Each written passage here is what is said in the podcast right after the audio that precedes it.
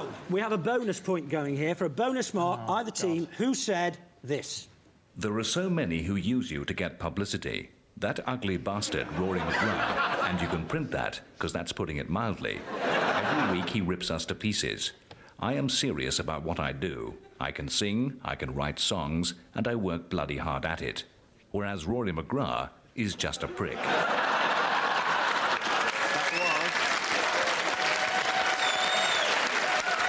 I think we should let Rory have it. Rory? Barbara Cartland's last words, they were. well,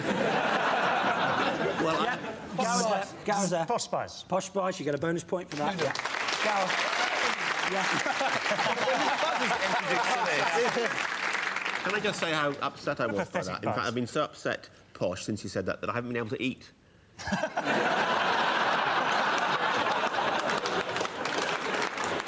Oh, you know, I think she's. I think she's. It's like when kids at playground, you know, they, and you throw stones at the girl you like. I think she fancies I think you. so, yeah. I definitely, when someone calls you an ugly bastard and a prick, I think, hello. I mean, like, move over, David.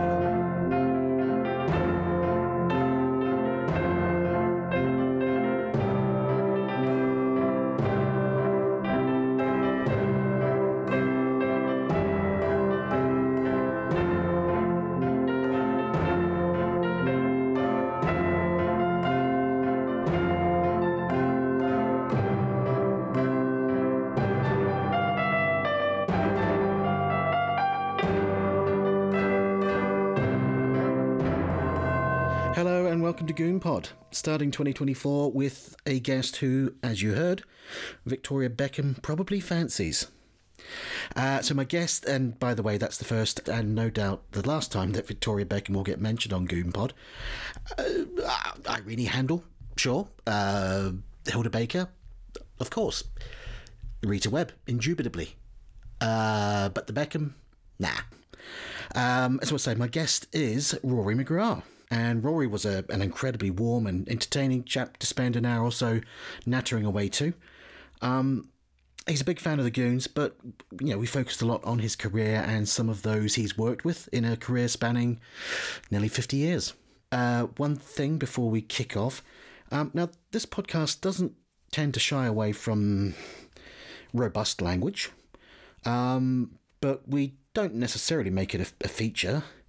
I suspect that uh, there may be some sections of the listenership who don't think that uh, a lot of swearing is big or clever. Uh, I may be wrong. I just I just wanted to point out that uh, Rory enjoys the odd swear word, um, and, and peppering his chat with uh, a little bit of Anglo-Saxon. Um, and the the only reason I bring it up is that uh, he does at one point talk about uh, an encounter that he had with Frankie Howerd, um, which is pretty hair raising and possibly could offend a few listeners. Uh, it's around the 47 minute mark. Um, I I don't want to come across as that guy, but I felt I ought to include this little caution right at the outset, just in case um, people don't want to hear that sort of thing. Anyway, here's Rory. Welcome to Goon Pod, Rory. Thank you. Uh, thank it's, you it's very an honour. Uh, the, the Goons, I don't know if you know this, but um, the Goons alone were the were, were the Goon Show was the program that got me interested in comedy and writing comedy. Brilliant. I mean, I hadn't it, it hadn't crossed my mind that I would do that, and uh, I was at a, a school in Cornwall, um, sort of very out of the way place. Actually, a town called Redruth, which is a, a really amazing place to live in in the 1890s. But unfortunately, I was born in 1956, so and it, things had moved backwards, I think, since then.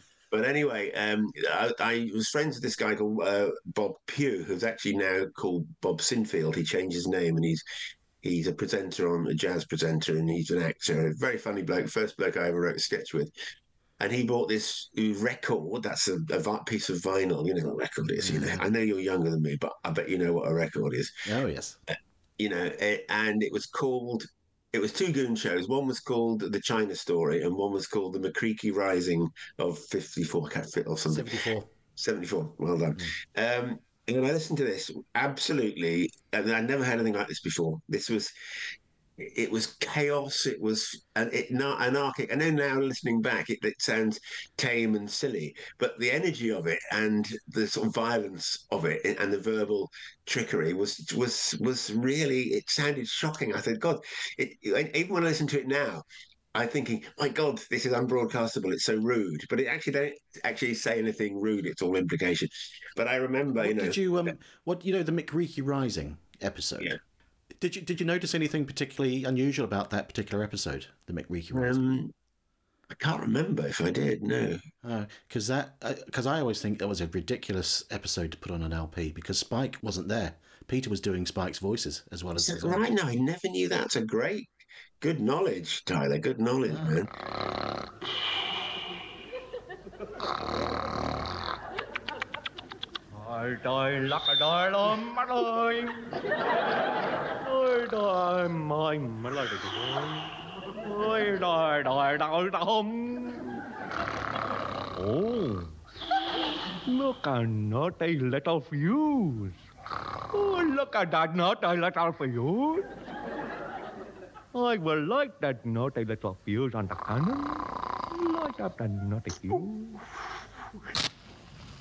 Nơi đòi lại nắm đất ở đòi Ôi đòi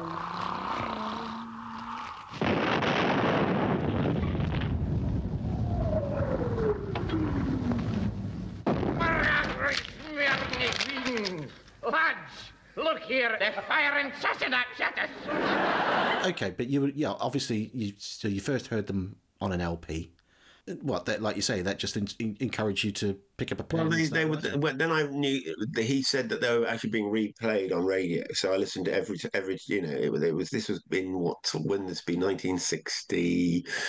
How old would I have been then? Sort of about 66, 65, 66. They're going out being repeated on Radio 4, or I don't think, don't think it was the home service. I think it was Radio 4 by then.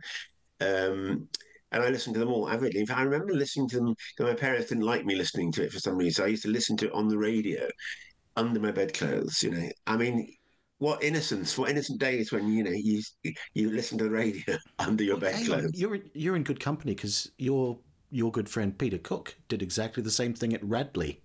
When he, un, under the bedclothes, he would listen to the Goon Show uh, when it was being put out originally. You know, wow, that's incredible. Oh, I'm touched by that because, uh, as you know, I did know Peter really well, and uh, oh, I, did, I, don't think we ever discussed that. That's the funny thing. But the, Peter Cook, the, the, he has the same sort of had the same sort of energetic anarchy. There was something, you know, always slightly dangerous. And you know, what's he going to say next? You know, or what we and and you know, you listen to well, Derek and Clive was obviously deliberately crude, but even you know the you know um, his characters in in um, not only but also very dangerous, edgy, sort of surreal sort of thing. And I, I think the Goon Show, um, Peter Cook, uh, and they're, they're, sort of Monty Python when that came along was very much the um, was in the same ilk. I think you're probably fed up with hearing this because everyone must say this, but the same sort of chaotic anarchy and sort of slight edginess, you know, uh, of the of, of Monty Python was, was exactly what the Goon Show was like.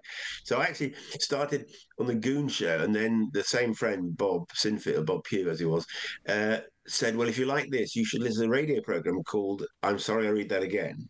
Mm. Which I hadn't heard of, so I started listening to that, and I thought this is this is great because this is like a modern sort of sketchy version of of the Goon Show. The Goon Show purported to have a you know a, a weekly story as you know as rambling and chaotic as it was, but this is radio sketch, and I thought this is fantastic. This this is great, you know. And then um, then I found Round the Horne, which was also being repeated because that, that had been on earlier. And so the Goon Show, I'm sorry that again, and Round the Horne um, influenced me so much. I mean, I did, I did love that. There's something about the way I think, particularly Graeme Garden. I think he wrote uh, Garden Oddie. I think wrote most of them. Um, very similar verbal sort of verbal trickery that Milligan was so good at. I I think Graeme Garden. I always say this on this podcast. Whenever Graeme Garden comes up, I always say he was the funniest one of that group. I think, yeah, I'm I sure. think he's funnier than Cleese actually. No, I think he's very good, and he was. He, did. I remember him doing a few. He's still with us, Graeme, isn't he? Yes, yeah. yeah. Yeah. Um, if they all, I know who died. Tim Brooke Taylor died recently, didn't he? And Yes. and Graham Chapman, who was in, uh, who did a few. I'm sorry, didn't he? I think. He did, and you worked with. I'm gonna. I was going to talk about this later, but you worked with Tim and Graeme on um, Black Cinderella Two Goes East. produced. Yeah the radio pantomime. It was it, it was nominally a an ex footlights pantomime. Anyone involved in footlights which meant we had um we had Peter Cook and I think Rob Buckman I think were playing the Ugly Sisters. I can't remember but we that was and Tim Brooke I was no Tim Brooke was Tim Taylor might been an Ugly Sister Well, I know that Bill Oddie didn't like it because we kept referring to them as Timothea and Gardenia, I think the sisters were, and and Bill Oddie. The character was called and Bill Oddie, and and he he got very grumpy about that you know, because Well, Tim, Tim used to do. I would. I would imagine Tim would have been one of the Ugly Sisters because he always did that Lady Constance voice, didn't he? he well, yes, that's right. Yeah, he was that. Just quickly, just go back to Peter Cook, and we'll probably talk about him again later. But just on the Goons and, and his relationship with the Goons, um, you say you never discussed in your, you know, you can't remember ever talking about the I Goons. remember ever talking about that. he when he was still at school in the 50s he sent a kind of a proto or a sort of a pseudo goon show script into the bbc okay oh, Really? and it and somehow or other it landed on spike milligan's desk and although i think he wrote a polite letter sort of politely declining it for, for use if you know what i mean he invited peter for lunch and it would have been uh, 1957. So young Peter Cook went and had lunch with Spike Milligan. Uh, and wouldn't you have loved to have been there? Fantastic. Yeah, well, that's a great story. Yeah, that's very. Inter- I, I worked. I was on a, I was on a show, a weird show that David Frost was doing. It was awful. Um, I, can you believe that? I think it was going out simultaneously live in Australia and Britain. I can't remember what it was. What well, we were doing a sketch on it, and uh, me and I think it might me and Jimmy Mulville might have been doing a sketch on it, and Spike Milligan was on it interviewing, and he was sort of I was sort of walking up and down the corridor outside the studio trying to learn my lines. And um, Spike walked past and said. I thought, this is amazing. And I, cause I was going, which I thought was great coming from him, you know, the famously neurotic warrior. Yeah. That was, it was all like, that was my entire, you know, you know, afterwards, I thought, well, I mustn't, I must go and speak to Spike, but he disappeared after his interview, and so by the time we'd done our stuff, he had gone. But I, you know, that's one of those moments. You think, damn, if only. Yeah. Uh, It's interesting. I noticed you. So you said the Goons, and you said I'm sorry, and you said um, Round the Horne were big influences. What about Hancock? Yeah, I like Hancock. I mean, it's interesting that Hancock, uh, Hancock is, is was funny. Is a, the radio show was great. I liked it, and he was sort of a distillation, really, that of of that sort of Englishman, and that in the in those days, you know, that sort of bluff, a bit like Mainwaring, and he's sort of incompetent but pompous, you know. Uh, and I love the writing that that was um, Galton Simpson, wasn't I? Wrote Yeah. that, I presume. Um, and it was that was that was very different. He was an influence in in in. Well, I liked him. I don't say it's influenced me, but that writing was, you know, and you see it in Steptoe and Son as well. That sort of real, it's as real as it could be. You know, um, very boring, mundane situations, uh, and with, with funny character, with sort of engaging or not laughable characters in. Um, but it's funny you should say that because when I first got into the idea that I wanted to write, so you know, I wrote a sketch for the school review, um, well, you know, having absorbed all these influences, and I started watching television differently. I like we'd watch, uh, I'd start watching it, and I'd want the first credit I wanted to say was who wrote it. You know, you know I was just say, so oh, it's Galton and Simpson or Wolfe and Chesney or Esmonde and Larbey or all those you know famous names from that time. You know, and. Uh, that, that was what was obsessing me. So, oh, look, and you, then you notice, oh, Galton Simpson wrote that and wrote that, and Wolfe and Chesney wrote that and that, you know, and Esmonde and Larbey wrote that, and and you saw these names, you know, coming up all the time, and uh, and I thought, oh, so actually, I assumed that you had to write in a partnership, and I did most of my sketch writing with with somebody else. You know, Jimmy Mulville, Offnall, Clive Anderson, Martin Bergman later. Um, and and the thing about going back to um, Bob Sinfield, and I'm sorry that again. I said to Bob, I said, look, who are these people? You know, I've never, you know, they're not they're not sort of comedians like you'd see on, you know, you know, tell me a joke or the comedians that stand. They're not. They they're sort of there's something quite. You know, he said, oh, they're all um, graduates from Cambridge. Uh, they're in the footlights, and I said. You know, you're living in Cornwall in the 1890, I know the 1950s as it was. um, you don't know. I said, well, what's Footlights? Oh, it's Footlights. It's a it's a comedy club uh, in Cambridge. And I thought, wow, that's interesting. And, and in my naivety, well, for, for start, I thought Cambridge must be in London because when you live in Cornwall, you think anything beyond Plymouth is in London. You know, so I said, oh, that you know. So um, I remember looking at it on the map and thought, God, Cambridge is. It's not. It's it's it's it's well outside London. You know, it's amazing. But in my naivety, I thought what you needed to do to do that sort of work was to um, go to Cambridge and join Footlights. Um, and so I just about scraped the A levels needed, went to um, Cambridge, and I remember the, uh, the, the, I don't know if you know, they have a big fair for the first years, the freshers as they call, yeah. when all the societies have their stalls at the societies fair, and I went straight to the Footlights. And there was a man on the Footlights stall wearing a kilt a sort of thinning blonde bloke who turns out to be Clive Anderson, uh, who was the then president. And he was sort of, uh, and I said, oh, what do you want? And I said, oh, hello, my name's Roy McGrath, and I'm from uh, Emmanuel College. And um, uh, I want to be, he said, what do you want to do? He said, I want to be a writer. Clive said, I've just, just the very job for you. Here. And he gave me a piece of paper and a pen. Write your name and a college on that piece of paper and give it to me and I'll throw it in the bin. That's how it started. Right. And I thought, oh, fuck him, you know, and he's wearing a kilt, you know, he's obviously not Scotsman.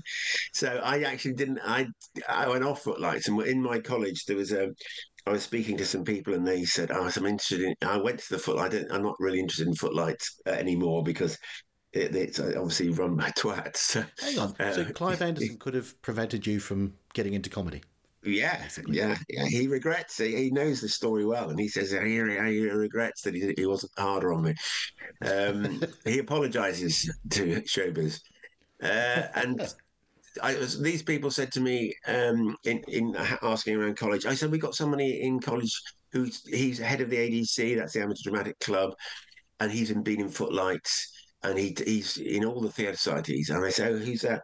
Oh, he says, this guy called Griff Rhys Jones. And I thought, oh, I'll go and see him. So I went round with a friend of mine went and after formal halls, so we're looking really like pillocks, wearing our gowns and shirt and tie, and knocked on Griff's door. And uh, this surprising, it was nothing like what I expected. He had huge, sort of Donovan type long black hair, and uh, he was quite short, which surprised me, and had a huge chin.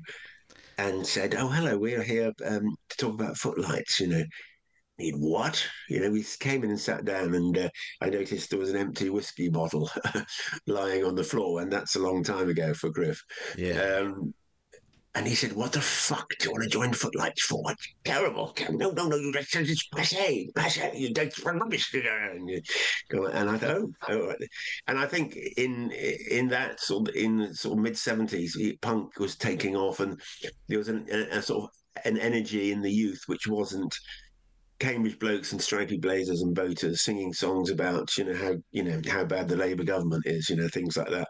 Yeah. And um, so it, it, Footlights actually, for, um, sorry, I didn't mean to go on about Footlights so much, but uh, it seemed to sort of be in abeyance for a while. Um, it was kept on going by uh, Chris Keatley, who was a who was a northern um, biochemist uh, from Sidney Sussex College, who just about kept it going and he handed the presidency to uh, Jimmy Mulville, who was a, a, a I'd got to know through a mutual friend in, in in my college very well, and Jimmy and I used to hang out all the time, and I I, I got on well with him because he was he, he was a, a, sort of you know at the risk of being problematically racist. He was a typical Scouser, you know, very, very fast talking, you know, and full of jokes, you know, and always, you know, uh, quite aggressive and, uh, you know, um, you know, very uh, frontal to people. Very, you know, he didn't, you know, very insulting and in a very amusing way. And this, this, this tickled me greatly, you know. You stupid bastard! You got me killed and wrote off an 80 grand Porsche Carrera! You're not joking me. Good! Is it happening in slow motion? Hmm? Like you're bloody driving, eh? we got on very well. So Footlights was held together by me and Jimmy, and um, uh, we managed to do a review, which was directed by Douglas Adams, of all people. Yeah. Um, and that was called Kicking the Stalls, I think, which I wrote for. Uh, I wasn't in it, um, but I remember.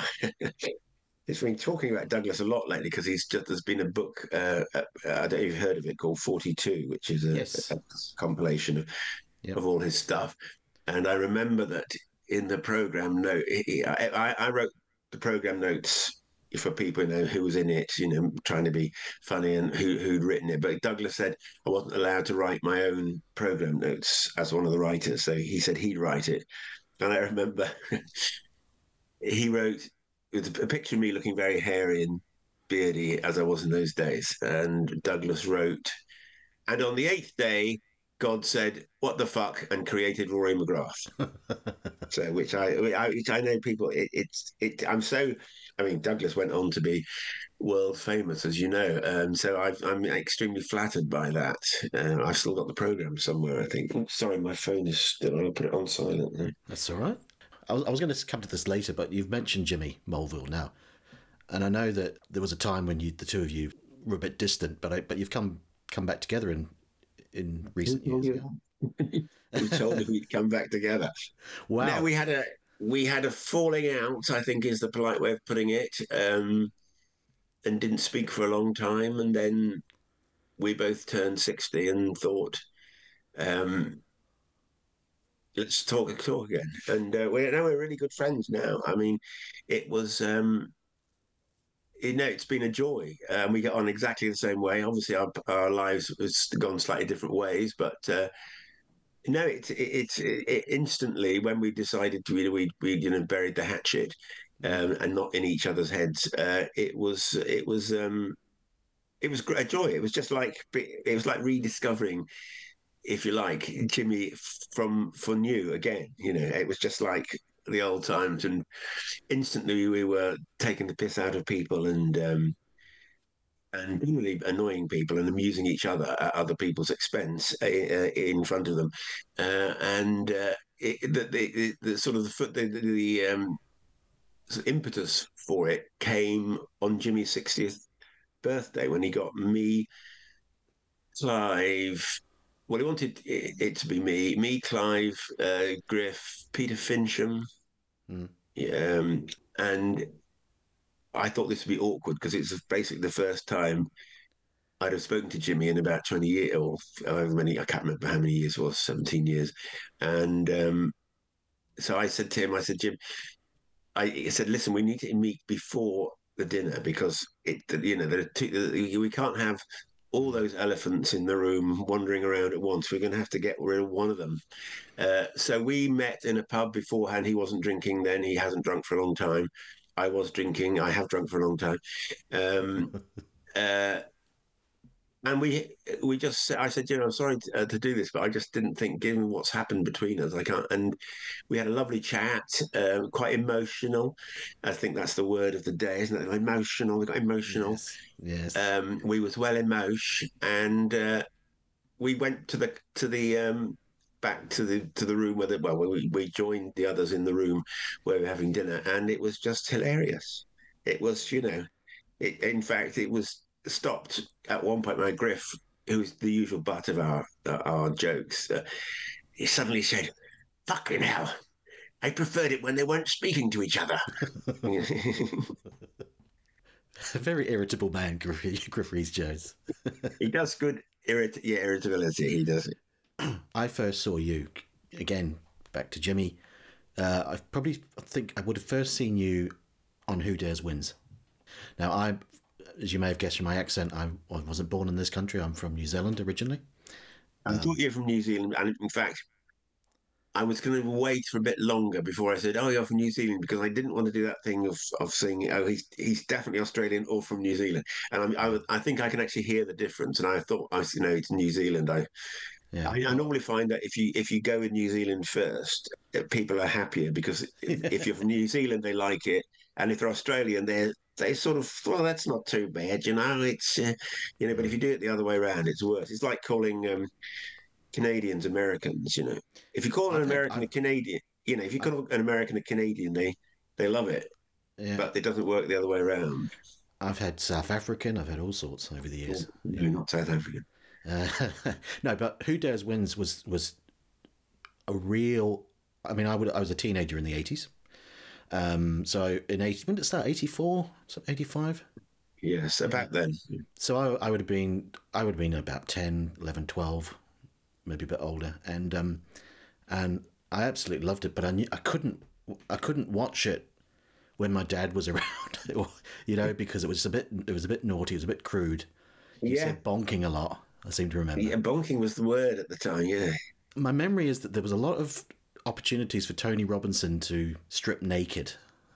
Well, That's Tony. He was well. We wrote this sketch, which we, which I think we'd originally done on radio on a radio series called Injury Time Mm. for the BBC. Which Jimmy is me, Jimmy. Um, who can't remember the girl was? it? It was me, Jimmy, Julia Hills, probably, yeah. um, and Bob Bathurst and Martin Bergman. I think.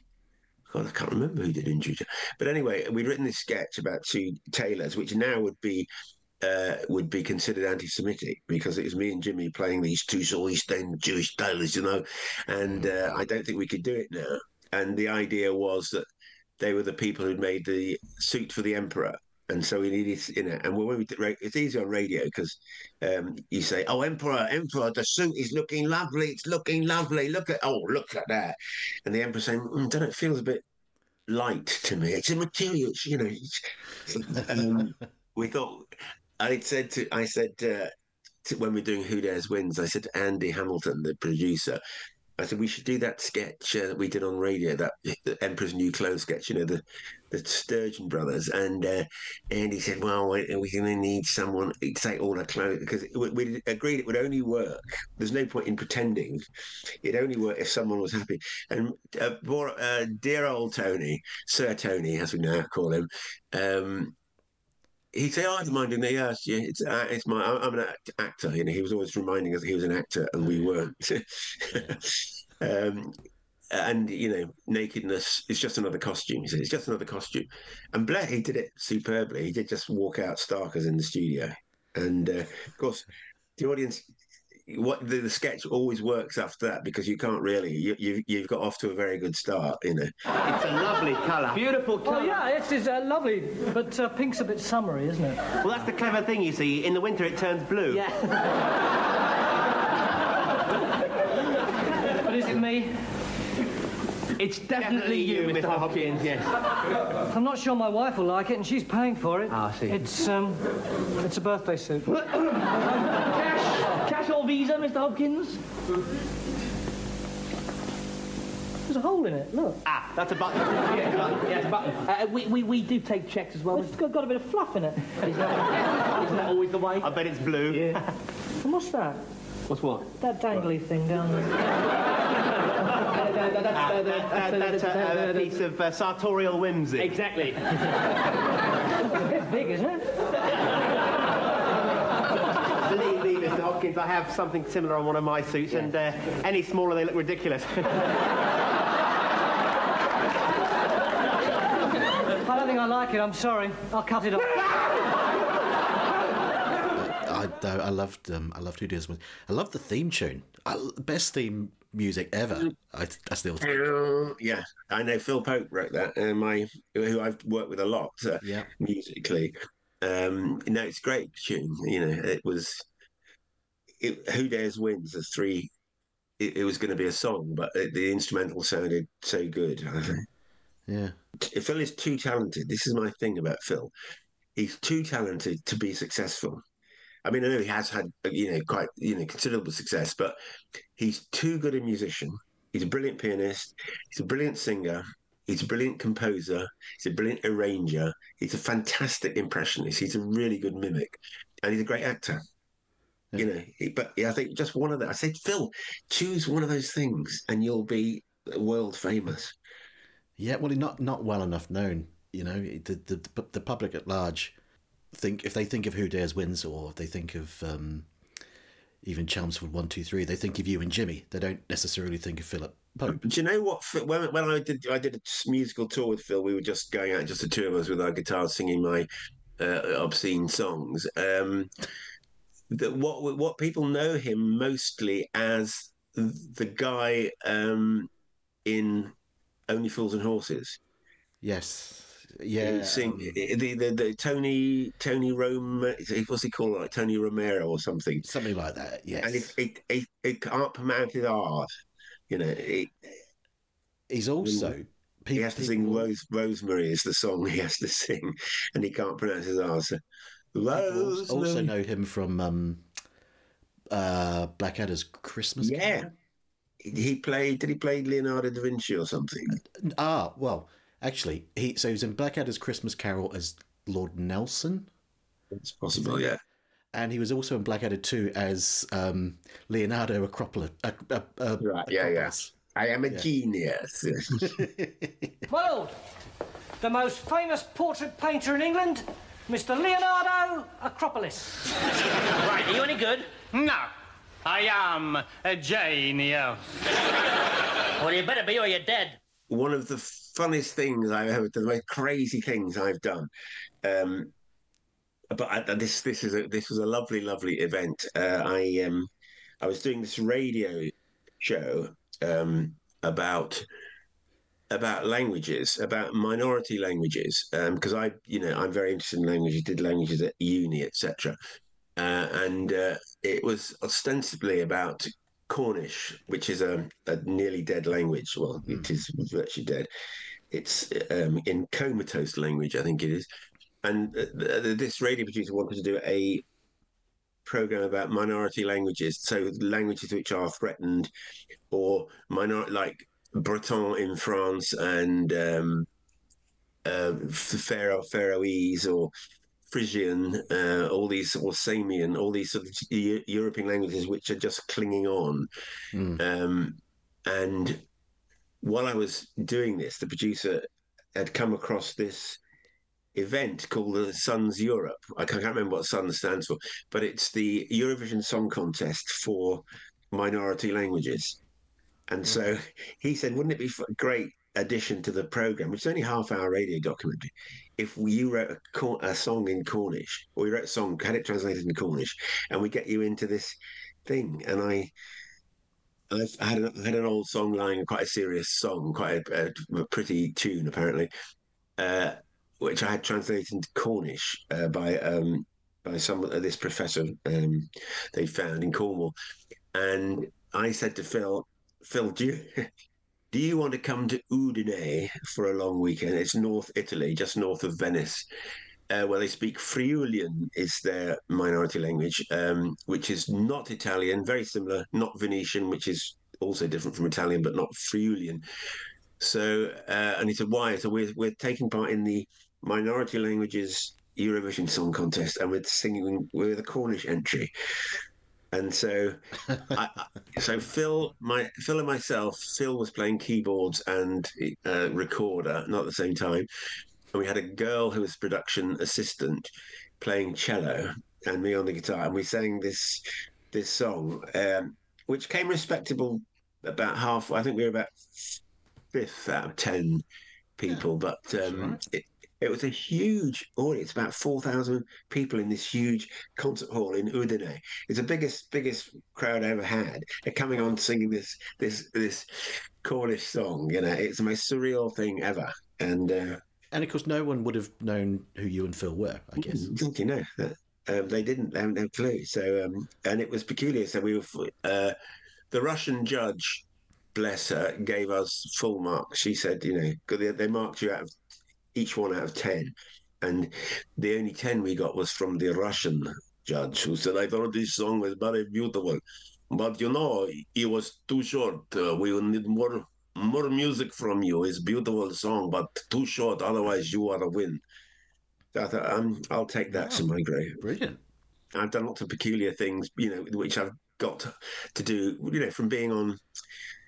I mainly for Who Dares, not Who Dares wins, yes, um, and they think it's all over, which which was ludicrously because it was the uh, the first sports program which was taking the piss out of sports programs.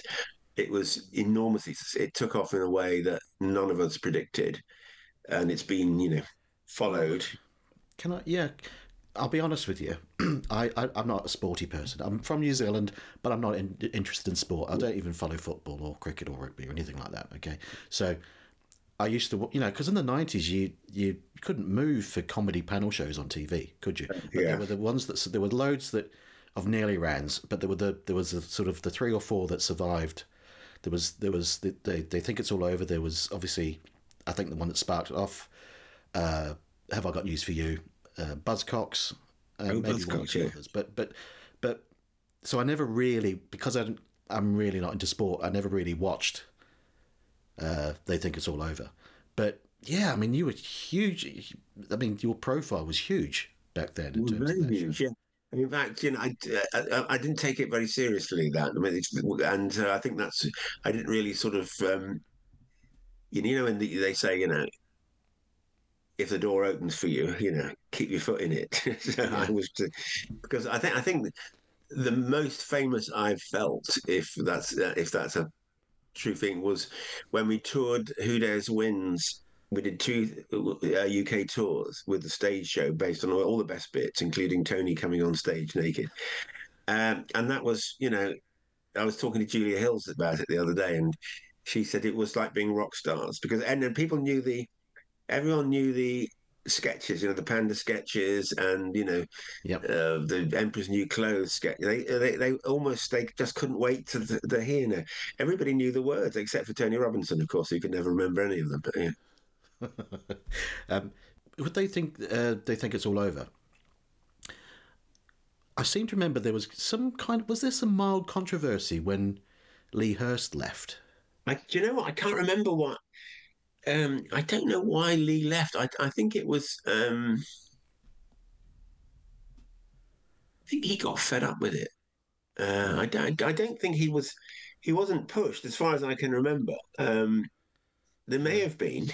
It quite hard to work with. Uh, I mean, I, we got on very well, but and I, you know, we were on the same side, as it were. Um, but I, um, production people say he was quite exacting to work for. He like he likes to do things his way, you know. Do you still keep in contact? Oh, I haven't seen him. I saw him last year. Uh, it was earlier on this year. We did a celebrity um, pointless. Was it pointless? Yeah, yeah, celebrity pointless, um, which we came second in. You know. Anyway, Okay. but no, he's great. He's I like he he is a he's a one off Lee. I tell you what, he's a, as a stand up. He is he's, he's so unlike any other stand up you, you see nowadays. You know, because to my mind, stand up's got very predictable and it's strangely safe. You know, I, I'm not shocked by anything stand up say, and I want to be shocked. I want them to say something I hadn't thought of or something that hasn't been said. But there seems to be a sort of um, I don't know how what you'd call it. Um, but there seems to be a risk aversion with comedy nowadays that people are too frightened and apart from the usual quite safe targets you know it seems to be um yes i think safe and i don't i don't think i, I always wanted uh, comedy to be offensive but now giving offense is you know well should i say taking offense is a sort of national pastime that uh, it's very hard for for comedians to you know to say because some of the things we did on Who Dares Wins, or you know, uh, it- some of the things we said on on They Think It's All Over, it, it was um, you know outrageous, and you just couldn't. I'd like you know, feel the sportsman, and it's you know a, a, a woman in a bikini, and you know it's it's just the idea of two men with blindfolds on, you know, trying to guess the identity of you know a a, um, a pom pom girl. You know, it, it, I don't think it. would um, I don't think it would. It would. It would manage it nowadays you know, go back to the Goons, that's what I, when I heard the Goon show first, I thought I was hearing violence, obscenity, chaos and you know and sort of sedition. That's what it felt like, even though.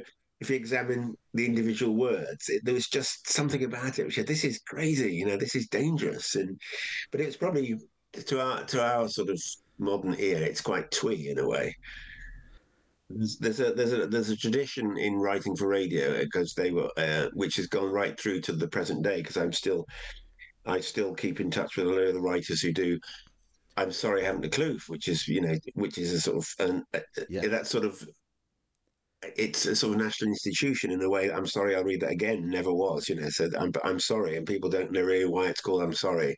When it first took off, when it was Humphrey Lyttelton, and they were allowed to talk about Samantha, you know, it was. It, I mean, it's a highly, high, intensely scripted show, but but that doesn't come across um, because you know of the guests. But uh, because Barry Cryer was on it, was one of my heroes.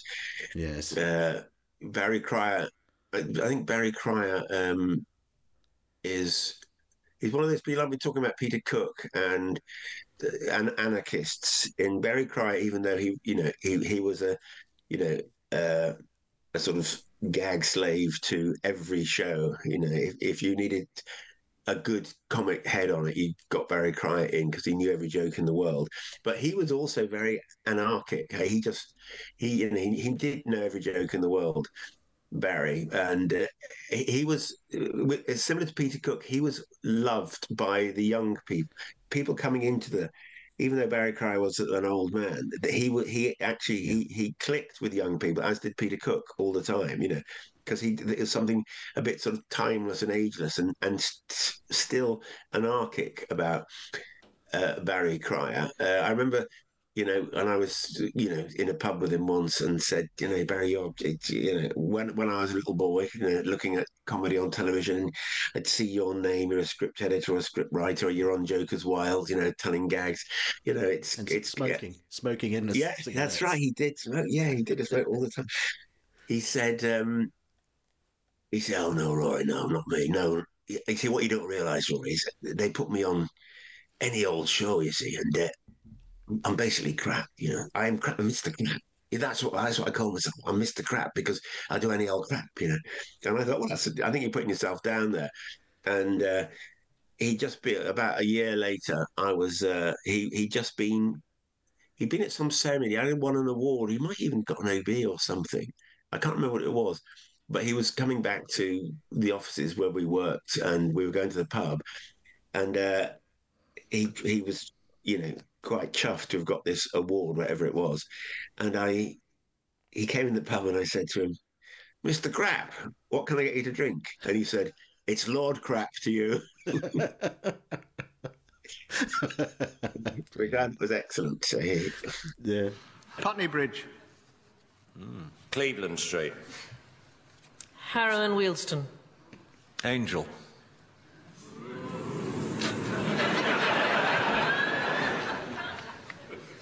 Pimlico. Oh.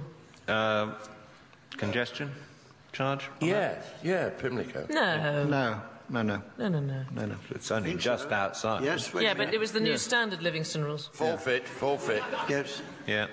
Who said it anyway? Barry. It sounded Ba- Barry very said it. like Barry. Barry said it. Yeah. Yeah. No, it wasn't. Barry, you incur a forfeit. It's like the Dreyfus case all over again. This is terrible. You incur a forfeit. You got off that Will time, you, didn't you? You see that? You, s- you see that uh, bottle of water in front of you? Will you take a large swig out of it? Oh, no. Oh. Often wondered what it tasted like. Uh, David Quantick described Barry Cryer as being, he said, he was unique in that he wasn't frightened of the younger comics like so Mm. many of his generation. maybe that's what it is. Yeah. He embraced that. You know, he liked seeing new comics, and they liked seeing it. Yeah. No, he's very, very funny. Did he ever tell you that story, Barry Cryer? Did he ever tell you that story about when he spoke to Marilyn Monroe? It was in the 50s. It was when she was was she in the UK filming The Prince and the Showgirl, I think, with Laurence Yeah. Olivier. And Barry had some job in a film production office or something like that, and he was manning the phones and she phoned up to speak to somebody in the office, and Barry took the call, and the guy that she wanted to speak to wasn't wasn't available immediately, so Barry had to sort of do small talk with her for about three minutes on the phone, um, and he he was dining out in that story up to the day he died, I think. I know the first.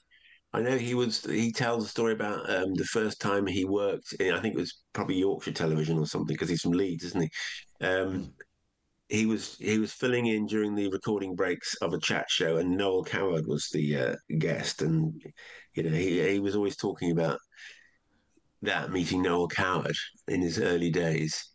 You know, Barry was great and full of anecdotes. Of course, when I was uh, when I first started working with Frankie Howerd, um, it was my first professional job out of university. Actually, I got a job at the BBC as a house writer, which meant you had to write for any shows that were going. And the first thing that was coming up, you know, was the Frankie Howerd Variety Show, which was a you know, it, as it was a variety of comedians, uh, singers, bands, you know, uh, and links from, from so Frankie Howerd monologue to kick it off, and then links all the way through, and an ending monologue. And it was a baptism of fire in many ways because he was quite a difficult man to work, very suspicious of new people. You know, he, he but, but he hated Galton Simpson when he, they used to write for him. They said, "But these two want some decent writers. These two will get nowhere." And then when we joined, me and Jimmy and Clive and Griff, he was also, well, we need Galton and Simpson, you know, not these young people. They're rubbish. Did he chase you around his dressing room at all? Yeah, in, he he did invite. I went to um. Uh, this story is in the public domain, so I don't think uh, he he rang me up in the office and said, "I'm not happy about the script." I said, "What do you mean, Frank? The script? I'm not happy about it. I need to speak to you about it." And I thought this is odd because we hadn't actually sent him the script for that week, you know. And I said, "We haven't actually sent you the script yet because we haven't finished it." And me and Jimmy are in the office going, he said, no, no, no, no, no, no, I don't mean that script. I mean, I want to talk to you about the way the show is going. And I thought, oh, fucking hell. I said, well, we're only in, in uh, Broadcasting House, and he was in somewhere in Mayfair. I said, well, come around. No, no, no, no, no, no, don't, don't, don't, don't bring Jimmy, just you. And I thought, oh, actually, I didn't think, oh, fuck, what does this mean? I thought, okay. And Jimmy was delighted. He said, yeah, great, you go, you know. And then he locked me in this room he, he locked the office door. Robert Stigwood's office it was. Um, he worked for Robert Stigwood organisation in the. I don't know what happened to Robert Stigwood. He was big briefly, wasn't he? He was the biggest Frankie thing in. Was, Frankie was in the Robert Stigwood production or produced um, film Sergeant Pepper. Sergeant Pepper. Yeah. Sergeant Pepper's film. Yeah, Which was abysmal. It was it was appalling, wasn't it? I mean, yeah. you're looking at one of the biggest Beatles fans in the world, and that was Yeah. just bafflingly bad, wasn't it? You think how could if they tried to make it bad, it wouldn't have been as bad as that. You know? anyway, so Frankie Howerd, back to cut a long story short, um, offered me a, a vodka and tonic, you know, and it's about two o'clock in the afternoon. I thought, oh, this is good, you know. And he gave me a bottle of vodka, but a bottle of Smirnoff unopened, and a and a bottle of tonic, you know, Schweppes tonic water. I said, there you go. And I said, he said, what's wrong with that? You did some vodka and tonic. I said, yeah, yeah, I did. and that's a bottle of vodka and that's a tonic water. I said, you're going to a glass or, he yeah, to everything. Yeah. yeah. I suppose want me to open it as well. I don't mind opening it, you know, but yeah, I need a bottle opener, you know. So I poured myself this vodka, a tiny bit of tonic in it. And I was drinking this, this thinking, very, this is great. And I was looking out onto Bruton, is it Bruton Street or Bond Street? Some- one of those flash places in uh, in Mayfair. And I'm thinking, look, watching these people go past, and here I am in Robert Stigwood's office with a uh, with a quintuple vodka and tonic, uh, and these people are just going about their lives. And as I was looking at Frankie said, "You should be doing this for me." And I turned around and he had his dick out and was playing with himself. And I thought, no, you're right, Frank. Uh, you carry on. So now I'm coming out. And I just didn't know what to do. And I thought, I think it was quite, looking back, I think it was quite frightening, even though it's become such a, a comic, you know, every time I tell a story, it gets, it becomes sort of a comic monologue. I tell it to my wife who was in, you know, who's in, it was in social work and, and child protection, you know, Yeah. who says, this is nowadays, you know, he'd be in jail and you would be in counselling and, you know, you'd, you'd be given to, yeah. Anyway, but, the- you know, it, I thought he was just a filthy old man. And, um, But I remember looking out the window and said, "No, Frank, you carry on. I'll let me know when you finish." He said, "Come on, you help me. It'll be quicker." And I thought, "Oh, the people walking past," and I'm thinking, "How do? What mime do I do now to get the And you Frankie Howerd, household name, up Pompeii and everything. He's having a wank behind me. Can can I don't know. I can't.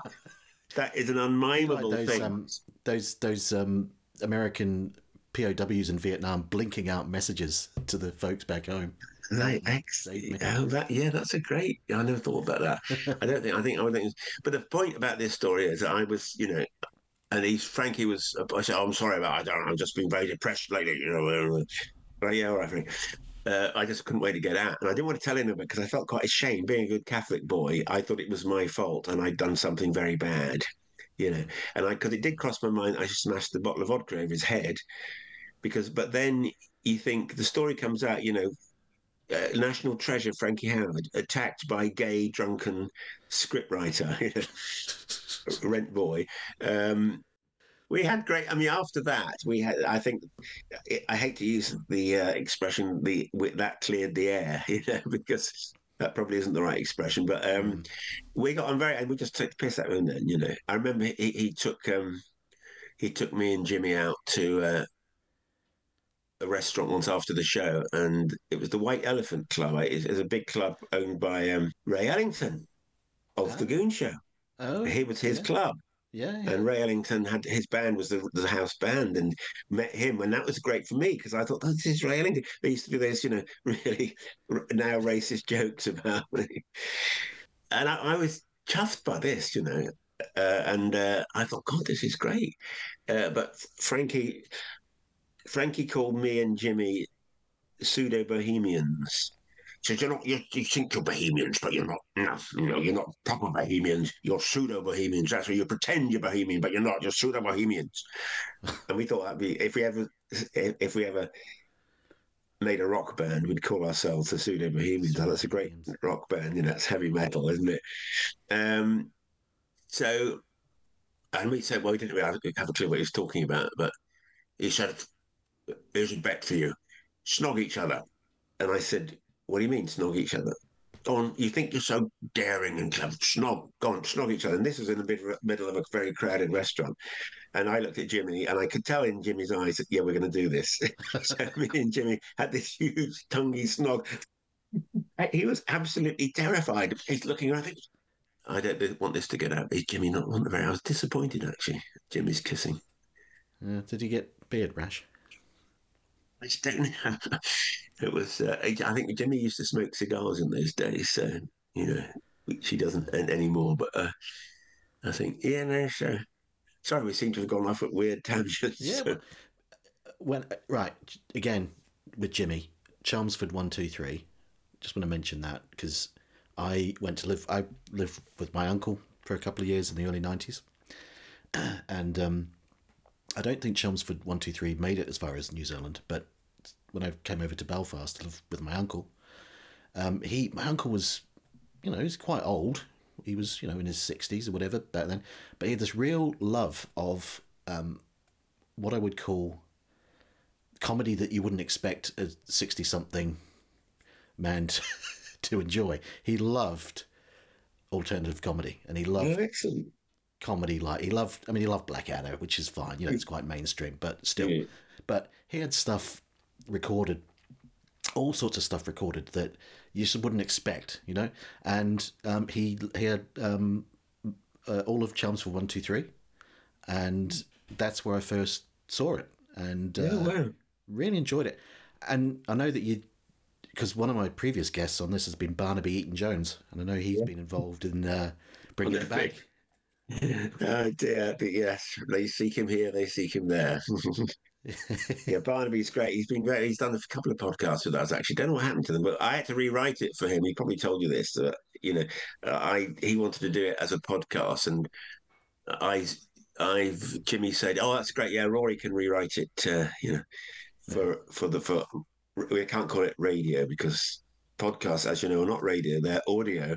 So I thought, and I thought, yeah, I don't mind doing that. It'd be good fun because um, you know I had all the scripts and had all the recordings. So, but boy, what a difficult! I thought it was so visual. It was like we deliberately gone as visual as we could, and, and I'm, you know, I'm my. My, going back to the influences of I'm sorry and the Goon Show, I suddenly was writing this radio show, and that's and I really enjoyed it. It was very hard work, um, but I think the result was very good. And it, but it, it it was nice to be back, you know, writing verbal stuff, you know, and little. And it, you know, and putting new gags in, it was really, and without Jimmy there saying, "Oh no, don't do that," it was great. And of course, I guess you would because Howard Lew Lewis will have died by then, so you wouldn't have had Sadly, yeah, we couldn't. Um, his part was done by Barnaby Eaton Jones, in fact. Oh yeah, there we go. And, and he he also did Wolfbane, the Welsh alchemist, uh, which had been played by Geoffrey McGivern brilliantly on telly. I thought he was very funny. Which he, he did it Welsh for some reason. Uh, I don't know why. Jeff did it that way. He just turned up for the re, you know, for, for the read through and did it. It's like, oh, like that. Oh this is the most deadly potion. And it just said, yeah, leave it like that. Right, Wolfbane, this is what I want. Woad. Your best purple woad and plenty of it. I want to strike the fear of God into these people. And I want the jawbone of a huge wolf, open, with its fangs showing, for me to wear around my neck as I charge into battle. Oh, yeah. I want a shield. A big shield with a human skull nailed to it, still dripping with blood. No honeysuckle bath oil then. Pardon?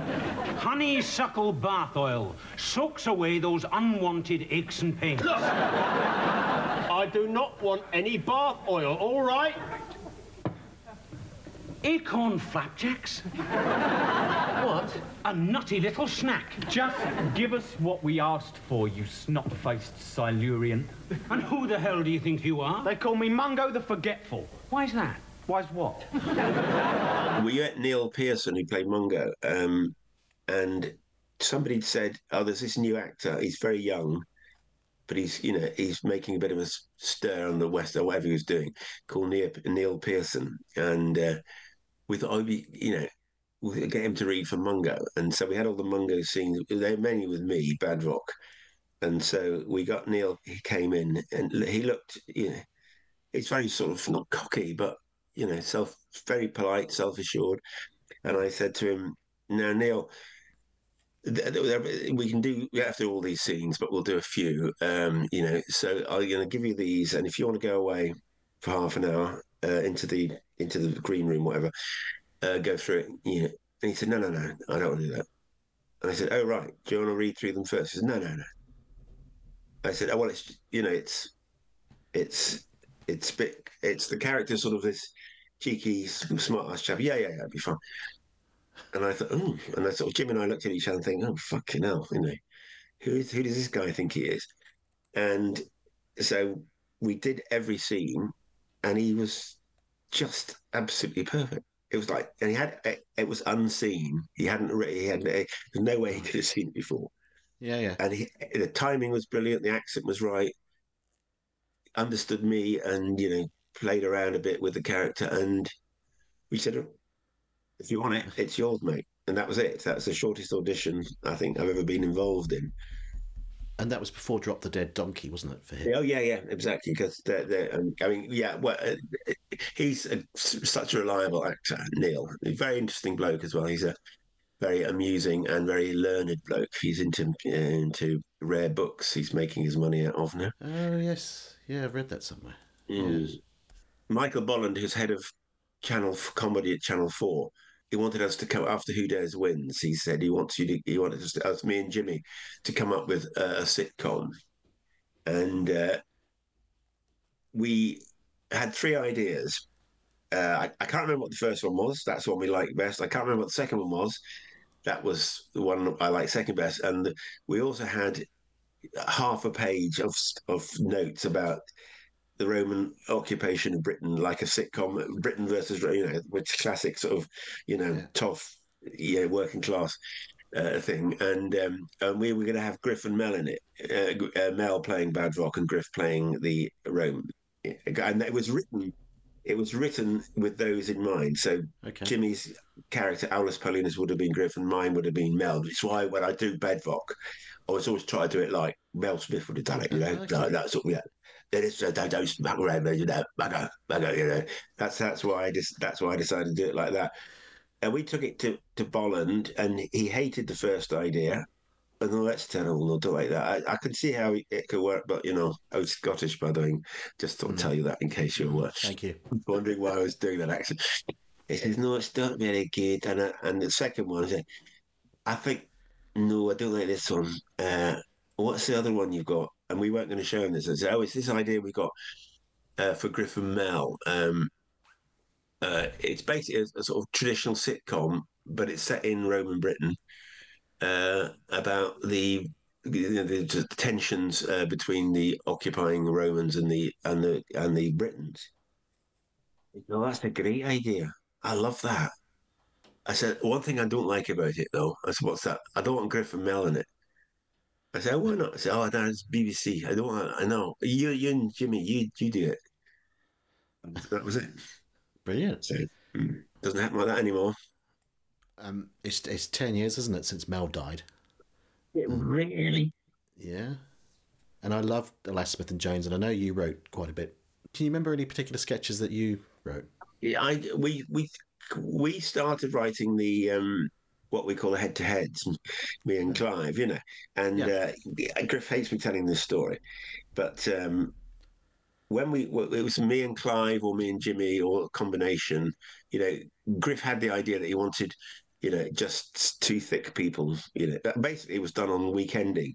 Um, written by Andy Hamilton and Guy Jenkin. They they had these two sort of Cockney geezers making sort of silly things about, you know, how bad the world was and all these immigrants and you know it was just like two thick working class people commenting on the days and you and Griff thought he'd sort of adapt that to sort of to and he had the idea that it should be I mean Griff did have the idea it should be a locked off a massively close up showing showing their you know their, their handsomeness in all its glory and um so Jim and I started, or maybe, maybe it's me and Clive. I can't remember. I think Jimmy came in later, we used to do it.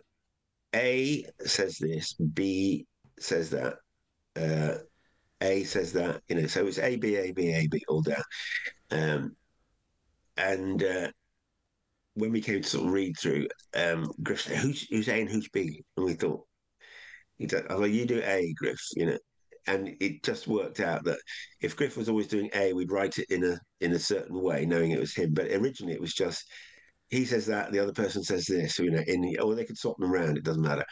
And then we started to say, well, actually, we might as well put G and M. You know, G for Griff, M for you know, doesn't make any difference, but we'll do that. So this went on, and then Griff said, um, "Sorry, Roy, I can't, I can't say this this line. It's just my character wouldn't say it." And it was the first time we thought we'd heard they had characters, you know, because to us it was all you say you know, A B A B M G M G, and so that that that made us think that maybe there was more to this, you know, and we actually then did sort of develop it, and the characters did become more rounded because originally it was just you know, feed line, punchline, punchline, feed line, you know. Mal, Mal was slightly more intelligent than than Griff in those head to heads. Slightly That's what you think, don't you? That's what Griffiths say. The subtle thing, Taylor, that you put your finger on. That's what people people think he's the clever one, but in a sort of uh, in a sort of sneaky, seditious way, I am the clever one. We say, yeah, Griff, yeah, yeah, that's right, that's right. You're right, mate. You're right. they were compared; those head-to-heads were compared at the time to Pete and Dud routine. I mean, it's very simple. I mean, those Pete and Dud pre, you know, be, be, before Derek and Clive and after Derek and Clive. Uh, yeah, very similar. I mean, and that's a lovely. I mean, uh, that it's two people talking to each other in a sort of surreal, stupid way. Yeah, that's going to be Pete and Dud. So I love the I love the comparison. I mean, I mean, I have worked very hard at my look. Have you? you? Know? Oh, Yeah.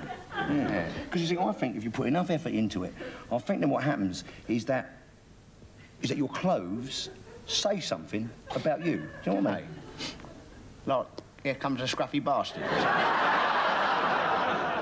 Um, in Three Men in a Boat, obviously you were reunited with Griff. And Yeah, it's Dara. first time we'd worked together on the same side of the camera. Oh, was it? Yeah, and Griff was very. Uh, I don't think he enjoyed it that much, uh, not not having me because he was so used to me. You know, well, he knows that you know me, me and me and Clive taking the piss out of him because he didn't know whether he wanted that on camera. Uh, but they they had this idea. I was doing this thing called Grumpy Old Men with a with a company called Liberty Bell, and they'd had the idea that they'd do reenact the Three Men in the Boat, and uh, Stuart um, Stuart, whose name I can't remember, the producer said, "We've got we want to use this Irish comedian called Dara Ó Briain in something, and we've thought, wouldn't it be great to do Three Men in a Boat?" And I said, "Well, yeah, but who, who's who are the other two? And he said, "Well, I thought you would be one, Rory, and you and and Dara, and we'd get." Another person. I said, "Well, I, I'd never heard of Dara Breen. Um, got to know him very well, obviously, um, and he said, and they said to me, "Do you know anyone who knows anything about boats?" And I said, "Well, the obvious person would be Griff. You know, he's a he's he's into sailing, he's into yacht racing, he's he's a qualifier, he's done whatever he needs to do to be a a you know, a whatever they call a ship ship master or ma- master marine, one of those." Um, and they said, "Oh, do you think he'd do it?" And uh, I I said, "I'll ring him up." And he said to me, Rory, do we do we want to be on screen together, you and me? I don't think we do, do we? You know. And I said, well, you know, I I don't, don't tend not to turn down any job offers. um, so, um, and uh, he's so I assumed he didn't want to do it, and then I said, okay, Griff, I'll I'll, I'll ring up the producer and uh, say you're not keen. I didn't say I wasn't keen. I just haven't decided yet. Yeah. And so we did it, and that was, I mean, that that used the success of that was baffling to us all because when we saw the first episode um, go out, we went round to the producers, uh, the director's house in in Richmond. Nice little flat it was. We'd started in Richmond, and he lived there, so it seemed apposite that we should go there. And we watched the an uncut, you know, a rough cut of the, of the program, and with all the production team. And there's me and Dara and Griff sitting at the back of the room, you know, two of us drinking, one of us not drinking, and people were giggling and laughing, and and you know, and Griff, me and Dara sat there stony faced, you know, and about five minutes for the end, Griff turned to me and said, If this goes out, we're finished. and yet, when it went out, it got such a huge. Uh, we, we were just, you know, Dara couldn't believe it. People, Dara used to complain that, you know, he'd done so much on telly, uh, you know, and he's, you know, subsequently he's still doing, and people still come up to him and say, "You're the bloke off Three Men in a Boat," and he sort of he can't stand it. I, w- I just wanted to I wanted to just finish off, if you don't mind. Just quick question, really, because we've, we've we've skated around the goons and and we've talked about Spike, of course, but I just I meant to ask you at the beginning. You know, were you a fan of Sellers as well? It's for me. This, I mean, it's a good question. The sellers of the Goon Show is a different, is a different animal almost. Does that make sense? You know, it's Yeah. just, uh, you know, I, I can separate them and say, oh, he's not the real Peter Sellers. Though having said that, he was in a he, he was in a, what's that film he was in called? It was at the wrong arm of the law, two way stretch when he plays, which he was excellent. in. He played what I can't remember. He plays this sort of spivvy Pearly French. Gates. Pearly Yeah, that's right. Yeah, he was. Uh, you know stuff, don't you, Ty? You know stuff. um, yeah, no, he was good in that. But I just, I think, I think it's probably Clouseau, and that's a weird film he did about the American president. I think it's the Being There film I'm thinking of. Do you remember that? Being there, yes, yeah, yeah. Which I was, a, it's a weird film. It didn't really work for me. It didn't quite. It didn't quite.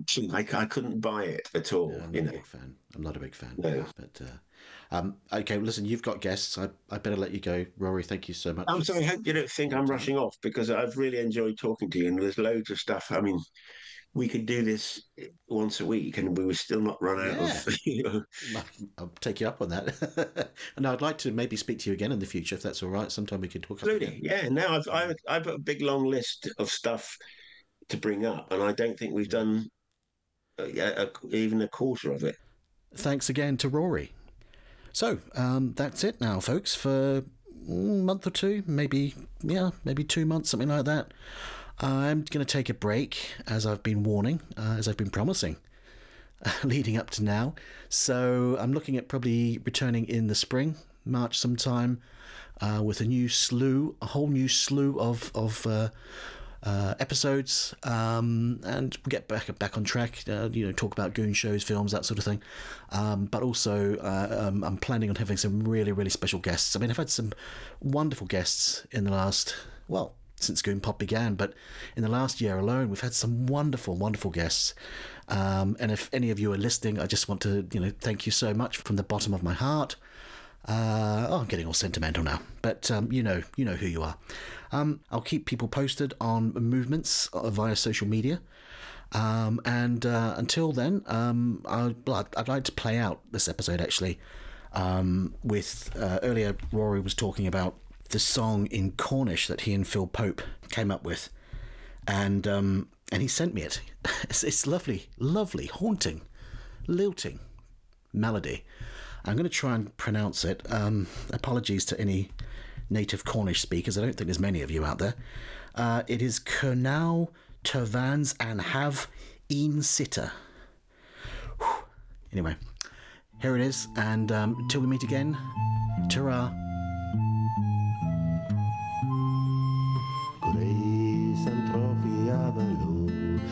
a hasten straight race, the pub and Javis own, Ragmedian in sus grace, Hogan and Scusa down, a drogo quarry gaze. Hála metra fer gón á rúðum táur, am gasa mar og guð, skuska inn í sól, að nefnum gillis rúð, að drogu hvar í þjáur. Gorvi ves en moragen,